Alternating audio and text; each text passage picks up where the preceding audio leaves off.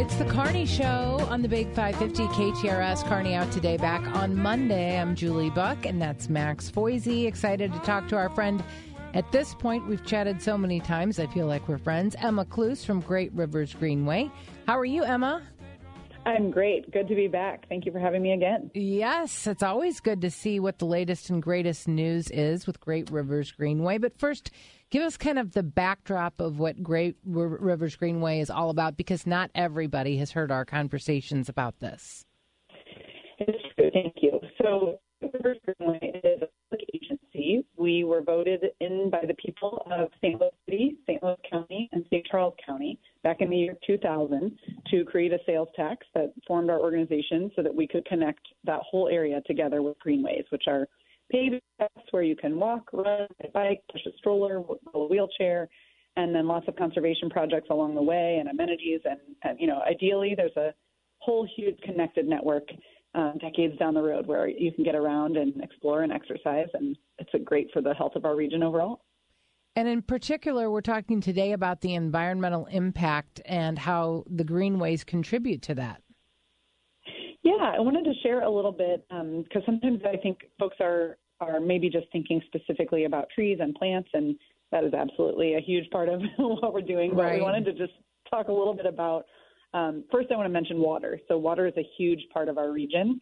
Um, we all know we have many rivers and creeks here, and we're at the you know the confluence of the two major watersheds of North America, the Mississippi and the Missouri.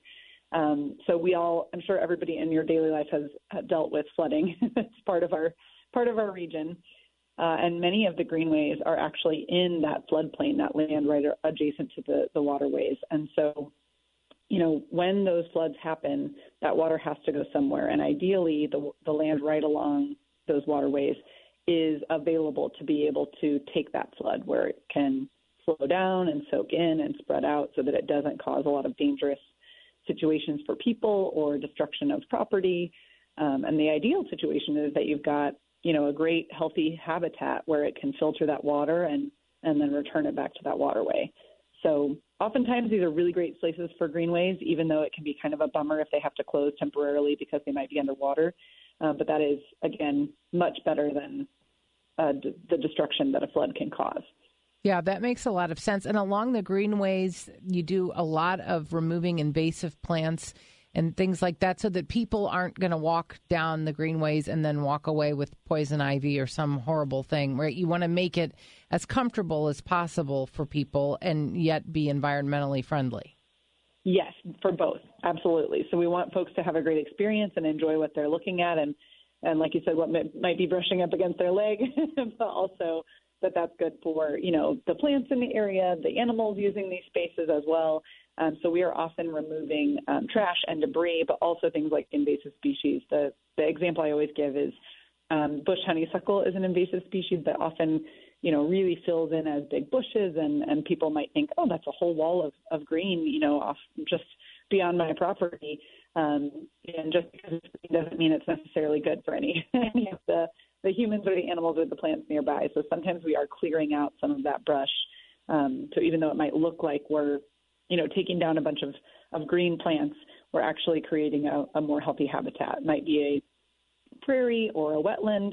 Uh, we might be putting in a rain garden or a pollinator habitat alongside the trail. But all of these different things that we are doing during these projects is the goal of uh, greater biodiversity. So lots of different kinds of species of plants and animals, including humans, can thrive in our region. And sometimes with these prairies and wetlands that you bring up, you have to do a full restoration uh, in order to put in a rain garden or pollinator habitat. Uh, if you ever need a beekeeper for your pollinator habitats, oh uh, you know, you got one right here. So let me know. Oh, all right. I'd be happy to come and work the bees. It's his dream hey, come on out. We've got lots of places where we do that, where we put in specific plants that make bees very happy, so they can help to to pollinate the rest of the the region. And actually, St. Louis has some of the best biodiversity of bees. I think because we have um, you know so many different kinds of green spaces sprinkled throughout our region. It's really not um, a place where you know, you all know this. You don't have to drive an hour to get to somewhere green. Right. It's really throughout yeah. our region, True. not just the greenways, but you know, parks and, and open spaces and so we do have a, a, a fairly healthy bee population here. Who decides all of this and desi- designs everything to make sure that it's going to work ahead of time before you start clipping things back and planting things to make sure that this is all going to be an appropriate plan ahead of time? That's a great question. So, um, some of this is working with our staff. We do have some certified arborists and, and conservation experts on our team, um, but we also work with lots of partners. So, sometimes we might be creating a, a plan with the Missouri Department of Conservation, or, you know, we have some programs where we're working with um, AmeriCorps St. Louis to clear out some of the invasive species, or Open Space Council, or the Missouri Botanical Garden. Um, so we have different partners, and then we also are working with the communities to get their input on these projects. So you know, folks might tell us about issues that, that we didn't know about because they're they're the experts on their neighborhood. Um, we are often trying to come in and listen and learn, and then work together with neighbors, with experts in the region, with our consultants and designers and landscape architects. It's really a mix of, of different folks that are coming together to figure out a consensus for what the best plan is for any given place. So, are you looking for volunteers? We are always looking for volunteers. You can definitely check out um, on our website, greatriversgreenway.org slash volunteer.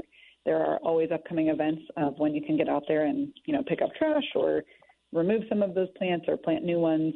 Um, that's a, always helpful. We had, I believe, it was like 14,000 volunteer hours um, per year is our annual average. So we cannot do it without volunteers. And is this a project that you think one day you're going to wake up, have your cup of coffee, look around and say, well, everything is green, I can retire? Or is this going to be an ongoing part of how we make our region beautiful? Well, it probably won't be when I can retire. it's a it's a generational project for sure. It will be decades of I think of continuing to adapt and evolve because our region changes as well. You know, the, even the population um, you know, where people live and, and work is different than it was 20 years ago when we were founded. So I think it will be an ongoing project to connect everything together and improve the health of our, our habitats. And, you know, that's part of the value of the greenways as well, is that if you can let people get out there and explore, hopefully people can see the beauty of our natural resources and start to learn about, you know, the values they provide and the benefits and, and make their own good choices to help, uh, you know, volunteer and contribute um, and maybe, you know, get around without a car sometimes and, there's all those different benefits that we we think that greenways bring to our region as well. And just one more time, kind of review where it begins and ends for people. Yes, the greenways, we have 128 miles of greenways. They are not all connected yet. We're getting there, but they are in St. Louis City, St. Louis County, and St. Charles County. So you can check on our website to find, you know, where you'd like to explore or a volunteer event to plug into. Um, eventually, we want them to be all connected in a network, but they are in, you know, bits and pieces right now but eventually it will get there and all be connected. So check that it out. Yeah, it is a dream. Great Rivers Greenway. Check it out. It's um it's something that I think is for the whole family and for the whole population to really get out there and enjoy some some natural beauty. So thank you so much for the time, Emma Klues. We appreciate it. Thank you. Have a great day. All right, you too. Always good to talk to Emma. We'll She's always fantastic. She is. We'll and they just, do great work around. Here. Absolutely. We'll take a quick and we'll be back with more of the Carney Show on the Big 550 KTRS.